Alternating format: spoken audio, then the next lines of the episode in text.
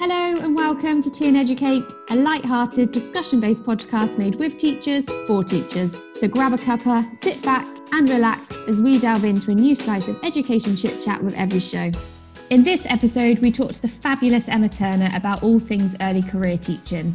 If September marks the start of your teaching career, or if you're feeling anxious about starting your NQT year after a rather odd training year, or even if you've just completed your NQT year and you're preparing for your return to school, we hope this episode will help answer some of your questions and help you feel prepared, reassured, and excited for what lies ahead. I hope you like it. Hi. Hi, Emma. How are you? Yeah, good. Thank you. How are you? I'm good, thank you. So, thank you so much for joining me. I'm so excited to talk to you. I'm just excited that I'm not. I'm not having to watch High School Musical for the 47th time over lockdown. I I am a massive High School Musical fan. I was until my children made me OD on it. And if I hear sorry, oh, it's brilliant though. So today we are going to be talking about all things trainee, NQT, and RQT. But first of all, let's find out a little bit more about you and why you joined the profession. So, why did you decide to become a teacher, and what was your key motivation? This is going to sound really bad. I was going to be a doctor. wow. I started. I started off doing my training. I did. I didn't like it, so I switched. I went from one end of the country to the other. Went from near London all the way up to Liverpool, and I started to train as a science teacher. So I did a really weird course, which was eight to fourteen science teaching. But I'd always done loads of stuff like play schemes and sports coaching and all that sort of stuff. So I, I, I knew I enjoyed teaching but it was kind of a very early career switch, as in the first year of university. And then, as soon as I started on the teacher training course in Liverpool, absolutely fell in love with it and thought, yes, this is my thing. This is absolutely what I want to do. And I've never looked back really. I can't imagine ever doing anything other than working in education. It is absolutely the best job in the world. What has been your proudest moment so far and why? I was really proud when I was in the co headship with my fabulous former colleague and one of my best real life friends, Claire was Mitchell Namoran. And the school had been through a really rocky period. They had lots of changes in the senior leadership team. It had been in special measures before uh, Claire and I joined, and we kind of joined on the back end of their journey out of special measures. And then when we became the heads, we'd obviously kind of smashed the stereotype because we'd set up the co-headship back in 2009, um, and we were doing. We didn't think we were doing anything different, but we now realise we were. And when we got that first good, because initially they wanted to keep us in a category and we knew that wasn't what the children deserved, what the staff deserved, what the community deserved, because everybody worked so hard. And that moment when they finally said, "This is a good school," it was just—it was nothing to do with how, you know how Claire or I felt. We were just so proud that the school and the community and the children and the staff had got that recognition for everything everything they put in. So I think on a kind of a, a larger scale, that one, but there are so many moments in the actual classroom teaching where you have those proud moments. I wrote about a chapter in Sarah Mullin's book, What They Didn't Teach Me on my PGCE. So if you want to see what my personal proudest moment was with the child, you can go and read that. What has been the most valuable lesson that you've learned as a teacher? You can't be perfect all of the time and you are never going to crack this job. and as soon as you recognize that you'll never stop learning and you'll always get better and nothing will ever be perfect, it's more of an adventure because you just think, right, what am I going to learn today? And I quote my colleague Phil Page all the time with his fantastic quote of you win some, you learn some. So some you win, some you're going to learn something from. But the biggest kind of learning thing for me is you're never going to crack it you'll get better and you'll get quicker and you'll get faster and you'll get more efficient. But every time you get a new class, new kid, you're dealing with people, everybody's unique, everybody's different. So you, you just got to kind of enjoy the process rather than thinking, I need to get to the summit.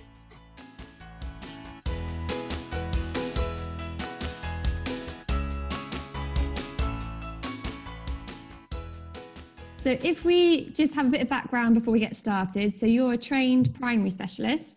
Mm-hmm. And during your career, you've worked your way up the leadership ladder to headship, and now you're the research and CPD lead for a multi academy trust in the East Midlands. Mm-hmm. You have a very impressive set of strings to your bow, and one of which is founder of NewEd, Joyful CPD for Early Career Teachers. Supporting early career teachers is our focus for today. And the main reason that I wanted to present an episode dedicated to them is because the last few months have been an incredibly strange time for experienced teachers. I can't imagine how teachers who are new to the profession must be feeling. We've got quite a few questions to get through, most of which have come from early career teachers, but one from me to start off with. What do you think have been the benefits and drawbacks of being a trainee or an NQT this academic year? And based on the drawbacks, how can they best prepare for September? I think the benefits are that we're all in it together. And that's not just my other high school music. Getting the references in straight away. But actually, you can see how agile and nimble the teaching profession can be and how it is all about learning. And it's kind of leveled the playing field a lot because even experienced teachers have never had to teach in this way before. So everybody's kind of on the same footing with that, with trying to sort out remote learning, working from home, setting up bubbles, this, that, and the other. So I think it's a, it's been a great opportunity to see how the teaching profession can be responsive, and adaptable, and, and nimble. The drawback is obviously that you're not gaining that case and strategic knowledge there's only been a chance to develop your propositional uh, professional knowledge and kind of the theory and the subject knowledge, which obviously are incredibly important, but there's not been those opportunities to enact that and all the evaluation and reflection that goes alongside those. So I know in our programme for early career teachers, we've, we've completely rewritten what our NQT's uh, support is going to look like from September. I just, I kind of want to say it's all going to be okay. I just know that the, the teaching has weathered so many storms um, in recent years, whether that be huge assessment or curriculum changes or statutory changes to all manner of things. And it's all kind of been all right because teachers are incredibly adaptable, incredibly resilient, massively intelligent and totally devoted to doing the right thing, not just by the children and the communities they serve, but by others in the profession, especially early career teachers. And I wish early career teachers could hear the conversations that are going on amongst their mentors and the people who are planning the provision. Because I would really like to reassure them it's all in hand and it's all going to be okay. So, what should be the priorities for trainees, NQTs, and RQTs in September? And linked to that, Mr. Hobbis from Twitter has asked, What would be your one golden nugget of advice for a trainee moving to NQT to ensure a smooth transition? I say anytime anybody asks me what my top tip is, it's about your diary. Got to be about your diary because that stops you spinning off like Mario Kart. Um, it gives you more of an overview of the track. You know where you're going. So whoever's in charge of the central diary in your school, it might be your mentor, it might be the head, might be business manager, might be office manager. You sit down with them, you take your diary, and you plan out everything that's happening over the academic year. School photographer, sports days, statutory assessment days, days when parents are coming in, days when you've got visitors, when the hall will be out of use. You do all of that, you plan the whole thing in so that you've not spent all PPA time planning the most amazing drama lesson to be in the hall and you go in the hall and the photographer's there and then you're on the back foot. Also, it gives you that overview of the year so you can see where those pinch points, where those really busy points are going to come in the year because an NQT has never taught a full class for a full year. Every day is your first day as an NQT until you've done that full academic year because you haven't got the idea yet of the rhythm of the year. So, one of the things to kind of preempt what the rhythm of the year might be is your diary. Once you've put all your diary dates in in one colour for school, you then go back in and you get a different colour and you do everything that you're going to do for yourself. Go and see your sister, go on a hen night, go and visit somebody, or whatever it is that you find restorative for yourself. And if you can plan them around either side of those really busy pinch points, you'll feel a hell of a lot better.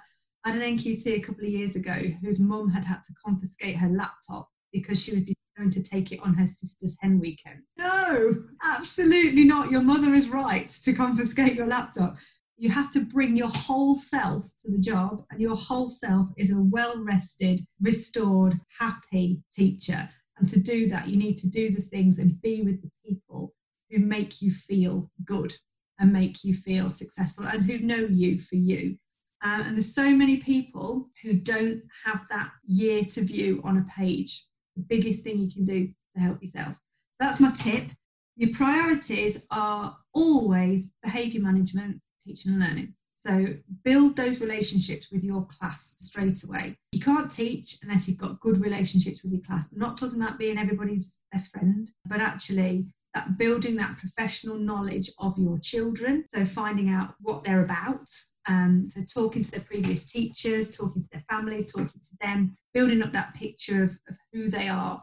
And then you can develop that meaningful professional relationship between teacher and student. And then the teaching and learning will flow much better. So invest that time in building positive relationships with the children and then your teaching and learning should proceed slightly better and also get to grips with what your school's behaviour management policy or procedure is and make sure that you let that do the heavy lifting. I got told in my uh, NQT practice I relied too much on force of personality. I was like, what do you mean? What do you mean? They're like, you need to get the structures in school to do the heavy lifting for you. So get to grips with behaviour management and seek help early with behaviour management if it's if you're struggling with it or if you're not sure or you've got really challenging children. So nail behaviour management, build really meaningful, positive relationships, which will kind of oil the wheels of teaching and learning and sort your diary out. I love the diary tip, and I love that you know all of us teachers love our stationery. So the fact that it's got different colours in, go crazy with your highlighter, yeah. brilliant. with potentially limited time and a different approach to getting classrooms ready for September, what advice would you give to NQTs in particular about preparing their learning environment? Oh, learning environments. This is something which really divides any room of people. What are you getting it ready for? If you're getting it ready for learning, then you don't want it to be full of distractions. You want it to be engaging and inviting, but you don't want it to distract from the learning. And I've seen so many people spend weeks and so much money creating you know a, a, reenactment of hogwarts in the corner or a spitfire or whatever. Now that's fine if that's your whole school approach that you're doing this kind of immersive environment. But actually in terms of your teaching and learning you're going to get the kids coming in for kind of two minutes going wow that's amazing and then it's wallpaper.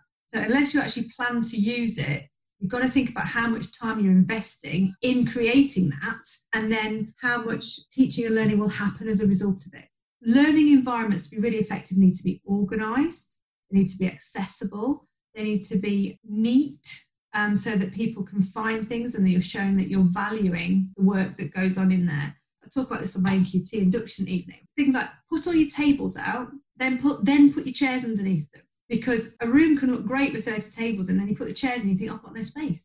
And then once you've done that, go and sit in every single chair in that room and have a look at what the view looks like from that chair. Can you actually see the board? Is it too hot? You're you too near the radiator? Can, is it got drawers behind it that people are constantly trying to open? When you organise your room, you then have to put yourself into the position of the, of the learner and think, is this a useful setup? And also recognise that you will change your classroom setup, especially in primary, at least four times by the end of the year. And most people will end up organising it exactly how they inherited it because that'll be the way that actually works. For the structure of the room, primary classrooms are notoriously awkwardly shaped.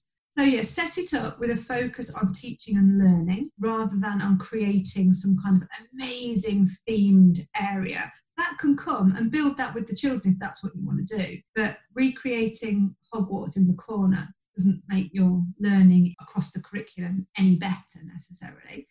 I think that will take a lot of pressure off people that are worrying about their setting. So that's, that's good. What advice would you offer to teachers starting a school that they perhaps haven't visited or that they have visited but haven't seen it fully functioning and with pupils because interviews were conducted remotely?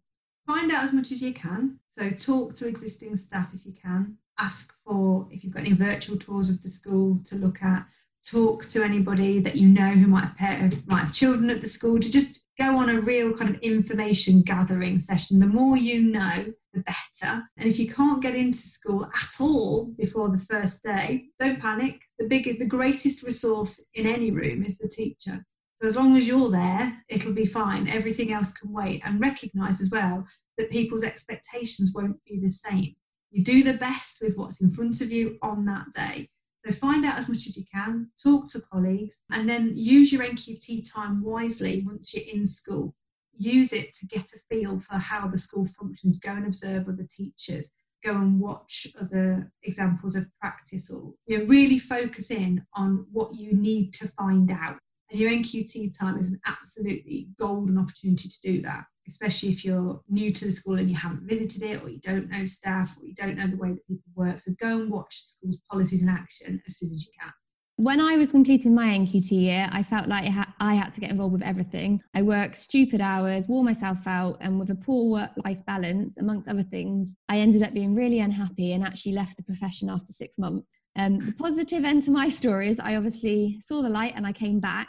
Yeah. But with, with workload likely to be one of the key concerns, as you've already mentioned, for early career teachers, what advice would you offer alongside the calendar to help them develop and maintain a good work life balance, particularly after the balance is likely to have been improved during lockdown? So, how can they successfully juggle all of the elements of teaching but still feel like they're on top of things? And what should they do if they can't cope? Teaching's a long old career. That's the first thing I would say. You can only be the best version of yourself. Don't compare yourself to anybody else and don't try to be anybody else because that is exhausting. The other thing is to be really clear about what your focus areas are. So don't try and spin 20 plates all at once and think, I've got to be good at this and this and this and this and this and this. You're just going to end up dropping a plate and smashing it. So decide what you really want to focus on. Talk to your mentor, talk to your induction tutor and say, right, let's really hone this. Then you can feel like you're really improving in that area and making a difference rather than doing 20 things with kind of a light touch and feeling like you're not getting to grips with, with any one of them. The other thing I would say is don't beat yourself up if you can't do what everybody else has got the opportunity to do as well. Recognize what you are able to offer in your current circumstances. You might be caring for a partner, caring for an elderly relative, you might have very young children, you might have a massively long commute. So just do what you can do and build in that time when you say, do you know what, I do not work on Sundays or I leave work on a Wednesday and a Thursday at quarter to four because I like to go and spend some time with my children or go to the gym or whatever it is. You're really strict with yourself and say, this is what I can achieve in this time, and this is what I can't achieve, or I need to move forward. And have those conversations early with your mentor and your induction tutor about your to don't list. Everyone talks about to do list, but when you hear things in staff meetings or you, you hear, you think, oh, I need to be doing that, I need to be doing that, I need to be doing that actually ask, do I need to do this? Because that might be something you can go on your to do list. I don't actually need to do that.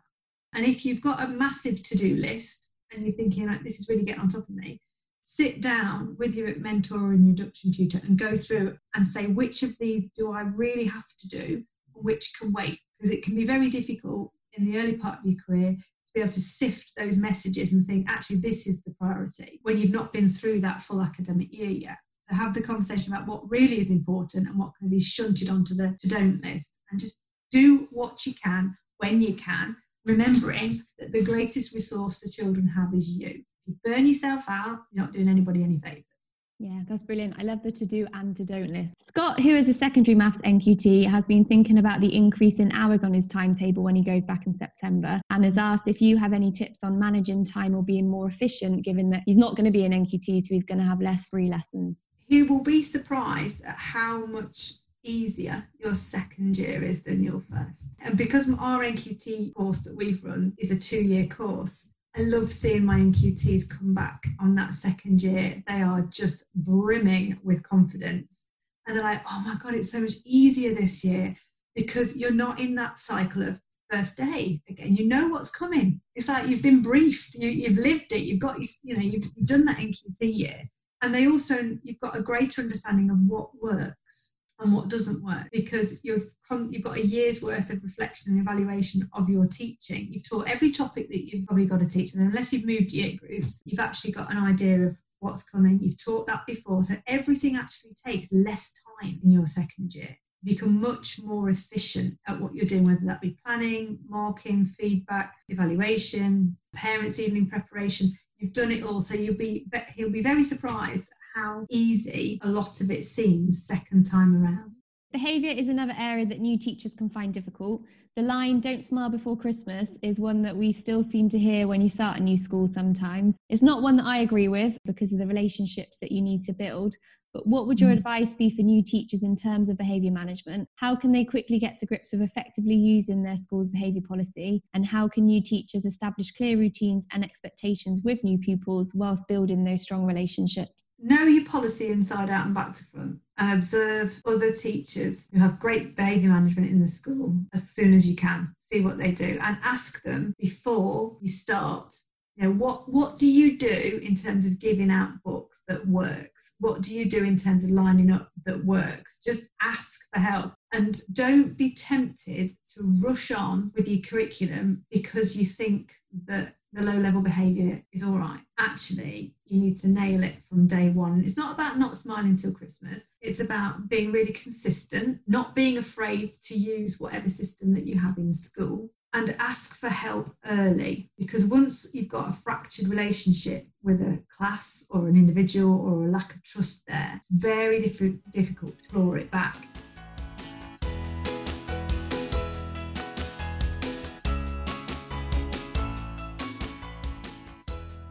A question that is relevant for all teachers from Miss L Maths. What will be the best way to identify individuals' pupils' starting points in September when pupils will have had varying levels of success and engagement with home learning? In particular, she is concerned that this will add lots of time to planning and resource making. But are there any quick and time saving ways to effectively differentiate for the likely wider varying needs? And can effective questioning play a part in this? It's all about questioning, it's not about testing. It's about making sure that you understand what the key parts of the curriculum are for your subject and then focusing your attention on those. Structuring your questioning, your assessments around the absolute key parts of your curriculum. They're the kind of the foundation blocks of your curriculum. If they're struggling with those ones, that's where you target your interventions or your catch ups. Children are immensely quick to catch up. The skill is about identifying which steps they need to take it's about looking at your curriculum, stripping it back, and thinking, actually, that bit will be great. We can add that back in again, but actually, we need to focus on this. So it's not so much about finding out in the very first instance what the children can do, it's about identifying in your curriculum what they need to have. Moving from NQT to RQT can be quite daunting, but this year's NQT is obviously doing so with only six months' experience in the classroom. A few NQTs I know would have preferred for their NQT to continue until Christmas, and one of the reasons for this is the mental support they would have received. What advice would you offer RQTs in terms of seeking support and what support could schools look to implement in terms of mentoring and or coaching?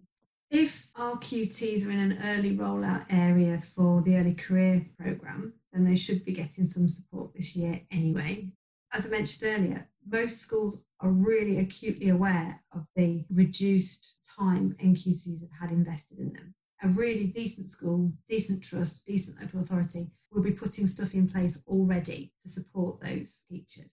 The other thing I'd say is your, your mentor or your induction tutor doesn't necessarily need to be somebody in school. It can be somebody that you've identified through networks that you work within. It can be a coach that you've accessed through something like Women Ed or, uh, some of the other free national coaching programs. It doesn't necessarily have to be that day to day person in your school. If you can find somebody, great.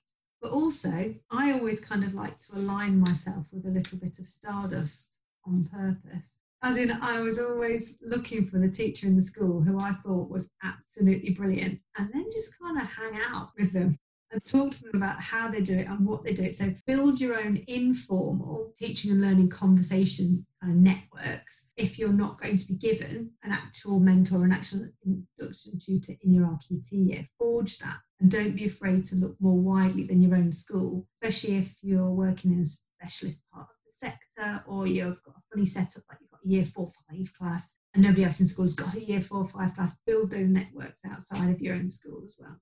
Pastoral support is obviously another key role for teachers, and most new teachers will either be linked to or responsible for a tutor group. What tips would you offer for being a successful tutor, and how can tutors support pupils with their mental health and academic struggles after such a prolonged period away from the classroom? This is a weird one because obviously I'm primary, we don't have tutor groups, but what we do have is class all the time. And it's again about knowing those children and structuring those conversations to be able to find out what their experiences were and what their current thinking is around what their needs are, what experiences are, and potentially investing a lot more time into the planning and reflection of those sessions as well. I know a lot of primary schools have included a lot more things around mindfulness and well-being and opportunities for discussion about feelings and emotions. They've woven that throughout the primary school day. And I know that that's been replicated in a lot of secondary schools, as in the original schedule of what you might have done has been adapted because it's recognised that every child has been through this completely unique experience that no other school children have ever been through before. So actually, we need to recognise those children who've had a bit of a rough time during lockdown, but also given the opportunity to celebrate what children have learned and have enjoyed about that period as well. But again, it's not jumping to that conclusion that actually all the children immediately will have had an awful time. These children who've been through lockdown don't necessarily know, they've got nothing to compare it to. So, yes, by all means, structure your tutor time or your form time in, in primary school circle time or class time with a focus on it uh, and be vigilant, but don't necessarily automatically assume that all children will have had a terrible time. There is actually a lot of good that will have come out of this that can be celebrated in those sessions as well.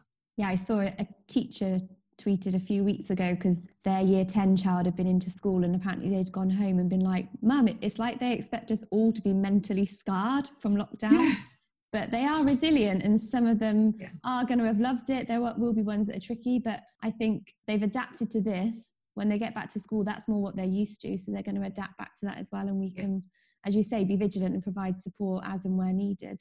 With a good few weeks before schools start again, what can trainees and new teachers do to prepare themselves for September? Do you have any recommended reads, webinars, etc., that they can look into? Oh, how long have you got? Yeah. if you are a teacher, a beginning teacher, initial teacher education, you only need to read one book ever in your career. And it will ch- change your outlook. And it's this one, it's called The Magic Weaving Business by Sir John Jones.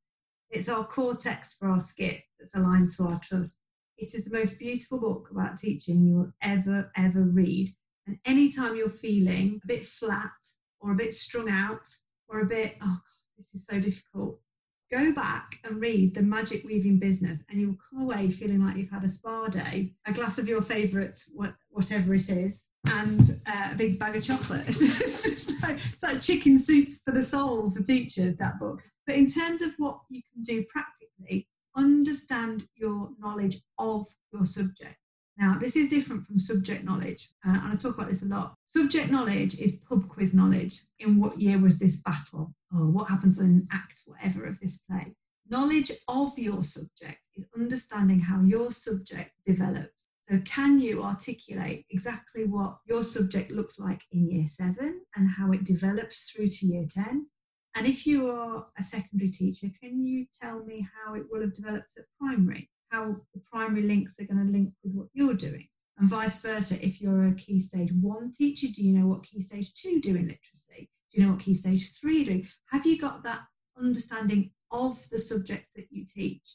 So, do you know what the principles of your subject are? So, if you're a primary teacher, how is history different from and similar to geography? So, what makes history history what links has it got to other subjects? So, really understanding how progression works in your subject, how meaningful links are made within and across your subject, and all that happens from developing reading around your subject. So, reading things from professional associations, reading things from specialist writers in, in your field. If you are a primary school teacher, just reading kids' books till they come out of your ears.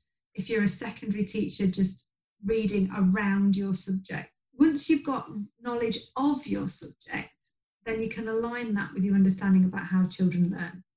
All the cognitive science stuff, all the research into lesson design, into how you might structure units of work to include retrieval practice, spatial practice, all those sorts of things. But the biggest thing that teachers need to know is that knowledge of the subjects that they teach, because that's your resource. That's that's how you make those connections that's how you build your questioning that's how you differentiate the work for the children because you can mentally scroll through how your subject develops. I would say over the summer read around your subject and then do a little bit of reading about how children learn or how people learn and align those two. oh other books. So magic weaving business the science of learning 77 studies that every teacher needs to know by bradley Busch and edward watson and then where's the other one? This one from the Charter College, the Early Career Framework Handbook. That's got a little bit of everything in there. And then Sarah Mullin's book, What They Didn't Teach Me on My PGCE, which is compiled by Sarah. She's written a lot of it, but in there are sector experts writing about their specific expertise. So that's like a smorgasbord of expert voices. So if you were going to buy four books, they're the four I'd tell you to get Magic Weaving Business, Science of Learning, Early Career Framework Handbook, and What They Didn't Teach Me on my PGCE. Oh, and join the Charter College. Go onto their Early Career Network page. It is unbelievably brilliant. And also, once you're a member of the Charter College, you get free access to all academic journals as well. So if you want to have expert insight into your area of area that you teach or about pedagogy and practice, you don't have to buy the journals, they're not behind paywalls. You can just go on their website and get all of those. So they've got their own resources that they produce and all the academic journals. You knock yourself out. How much is that to be a member of the Charter College? It's free for student teachers and it's £1.88 a month. Amazing. So obviously you've set up New Ed and one of my tutor team attended the virtual CPD the other day and said it was absolutely fab. What was the thinking behind it and how can people get involved? Oh, it's funny. I went to a BrewEd. Uh, Ed Finch set up BrewEd a few years ago, which is Saturday CPD. And I got asked to go and speak at one by Dr. Emma Kell. And I was speaking with my former co-head colleague about co-headship. And I went and I met all of these people and we had the best time. And I was kind of inducted into Saturday CPD, which initially I thought was the most horrendous thing ever. But actually, it was brilliant. It was such fun. The people were amazing. I learned more in four or five hours than I'd learned in months and months of solo research or attending anything else. And I came away and thought, right, I work with early career teachers. And although they'd have got a lot out of being in that room, I wanted to recreate a BrewEd just for early career teachers. So I spoke to my bosses, said, Can I do it? And I spoke to Ed Finch and said, Would you mind if I birthed BrewEd's baby? and called it New Ed, and he was like, No, that's fine. So set up the first one was last November, and it was a face to face one, obviously, because it was pre COVID. And then this, this one was online, and we've had over 12,000 attendees now to New Ed 2, which was completely blew my mind the strapline is joyful CPD for early career teachers because so many teachers leaving the profession because the narrative around workload, well-being, and just how public perception of teachers can just chip away at people until they just think, right, that's it, I've had enough. So I wanted to kind of basically raise the status of it and say, it's a brilliant job, it's the best job in the world, you know, just come and do something fun. We have one of the best jobs in the world. We work with young people who are funny and interesting and never the same from day to day. It's just brilliant. So I deliberately fill it with speakers who speak with absolute sparkle, fizz, and energy about how great teaching is from right across the sector, from Professor Sam Twiselton from DFE, got Alison from Dame Alison from Chartered College, right through to sort of secondary teachers, primary teachers, practicing teachers, aspirant leaders, current school leaders. It's everybody saying, look, all aspects of our sector are great. And a lot of the people who've come to it, especially the November one, so it was the best CPD they'd ever had because it was just fun. It sounds amazing. It sounds really good. And as I say, the member of my team who who did the new Ed 2 stuff the other day, she absolutely loved it and took so much away from it. So yeah. What do you think it will look like next time? So if you do new Ed 3, do you think it's gonna go you're gonna go back to face to face? Is it gonna stay virtual? What do you reckon? I loved the online one. It was brilliant. It was great fun. And it also obviously reduced the amount of travelling that people had to do and they could dip in and out. They could come to the sessions that they really wanted to that were most relevant to them. And there wasn't that whole thing about not being at home on a Saturday. So I think there will now going forward be some form of digital element, whether that's the only one we do, whether we do a, a new ed face to face and a new ed online, I don't know. But we we kind of beholden to what we're allowed to do, really.